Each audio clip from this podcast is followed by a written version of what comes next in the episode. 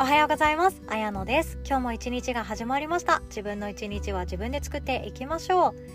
今日はですね、あなたのその悩み、バネと捉えるか、壁と捉えるかっていうお話です。もうこれ結論ですよね。悩みをバネと捉えるか壁と捉えるかで自分の心意気が変わっていくわけなんですよ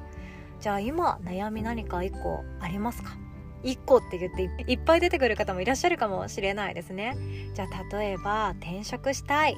でも結婚もしたい。でも出会いがない。この悩みってすっごい辛いと思うんですよね。結婚したいけどいやまだ彼氏もいないしそもそもなんか出会えていないしみたいな話って私の周りよく聞くんですよ。彼氏が欲しいけどなかなか出会いがないんだよねって思って悩んでいる人がいるとしましょう。そんな中で周りの人たちがどんどん結婚していくと。今年なんて結婚式呼ばれたの5回目だよ。お祝儀貧乏だよ。私いつお祝儀回収できんの？みたいな感じで思ってる人もいると思います。でそんな時に思い描くのってなんか私だけ不幸じゃん。私こんなに真面目に生きてるのに。私こんなに頑張ってるのに。私こんなに自分磨きやってんのに。なんで実らないの？みたいな。なんで私には幸せが訪れないのって思ってしまう人って意外と多いんですよね。私もそんな頃あったからめちゃくちゃわかりますよ。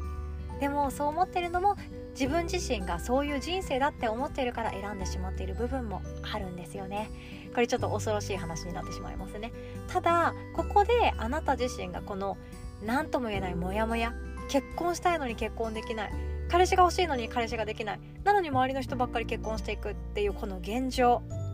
どう打破したらいいか分かんないですよね。でもその時にできることっていうのは前を向いて自分を生きることだけなのは分かりますか？シンプルに自分ができることってそれだけで自分の好きを探して生きていくとそれなりにいい出会いっていうのがつながっていきます。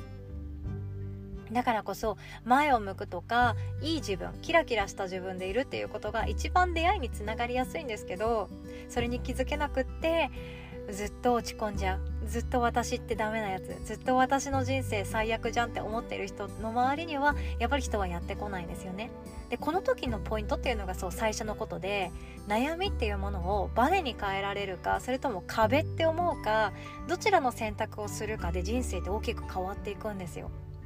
じゃあこの周りの人たちが結婚しまくっていて焦ってますと。私だけ孤独だったらどうしようとか50歳になって60歳になっても結婚できなかったらどうしようとかいろんな未来に対する漠然な不安ってあると思うんですけど大抵の場合タイムマシン使わないと分かんない悩みなんですよね。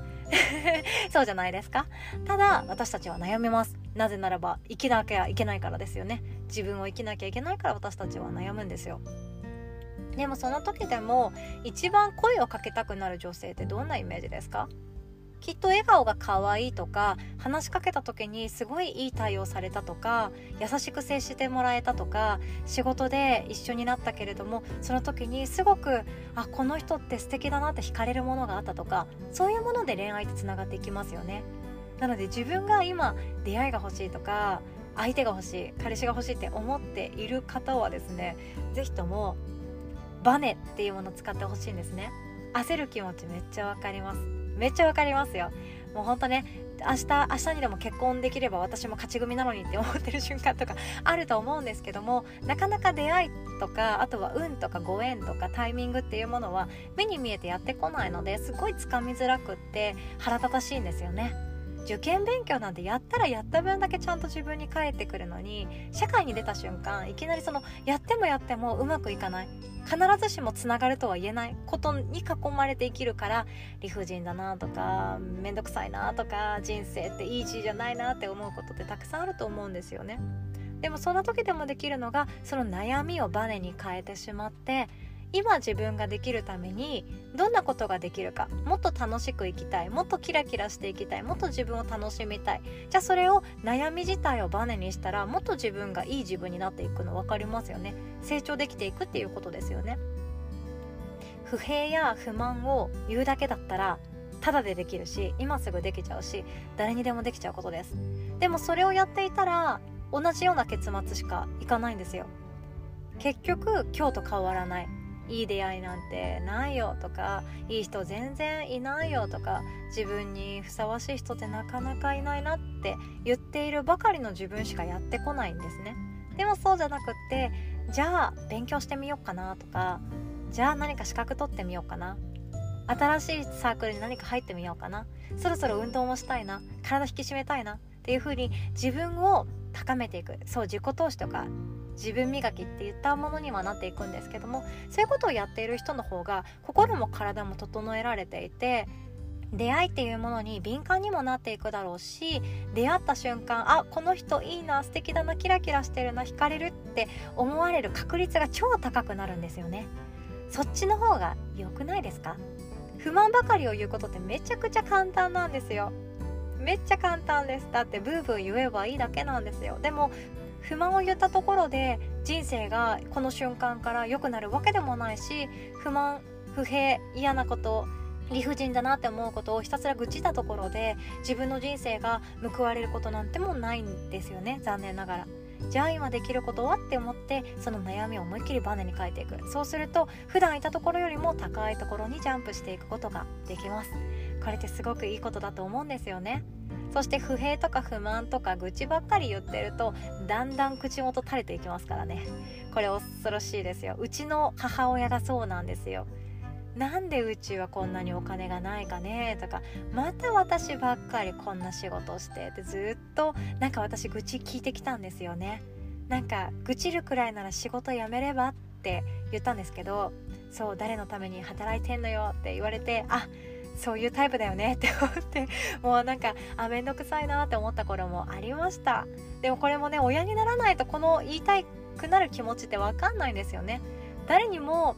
この感情を持つ瞬間ってあると思うんですよ。でもそれを発言できる相手が周りにいなくなると子供しかいなくなっちゃうんですよね。その不満とか溜まってるストレスとかを全部発散したい。でも発散したいけどその時間もお金もないって思ったら本当に身近な自分より下の人そう子供とかあとは部下とか後輩とかそういう人たちにしか不満を炸裂できなくなっちゃうからかわいそうだなって今更ながら思いました。やっぱり不満とかを言い続けてきた人っていうのは40代ぐらいから顔に出てきます。ほうれい線が治らないんだよねって言いながら高い美容液使ったり美容皮膚科行ったりしていてもやっぱりまた元に戻るっていうのはそういうことなんですよね心と体はつながっているのと一緒で口が顔を作っているんじゃないか目が顔を作ってるんじゃないかそんなイメージすっごいありますやっぱり目がキラキラしていてあ面白いなとか新しいことでワクワクするチャレンジしたいって思ってキラキラしている人の目って大きいし張りがあるし垂れてないんですよねこれって本当自分の性格って顔に出ていくなって思いました。いや本当20代の前半なんて悩みなんてなかったじゃないですか。まああった人もいるかもしれないんですけどほとんどの人が多分そこまで高い化粧水使わなくてもなんとかなるよねへへみたいな。1日ぐらいあのなんかクレンジングサボったぐらいでそんなに肌ってなんかボロボロになんないよねみたいな感じで思っていたんですけども本当にお肌の曲がり角ってありますもんね。女性の方すっごい分かりますよね。何でしたっけ？7の倍数で肌とかホルモンバランスっていうのはどんどん変わっていくっていう風に言われているんですよね。なので35歳とか42歳とか49歳とか掛け算合ってるかな？のタイミングで一気に体っていうのはボロボロになりやすくなっちゃうそうなんですよ。まあ、それを避けたいって思っても仕方がないけれども今自分ができることはただ不満を言うっていうことじゃないはずなんですよね。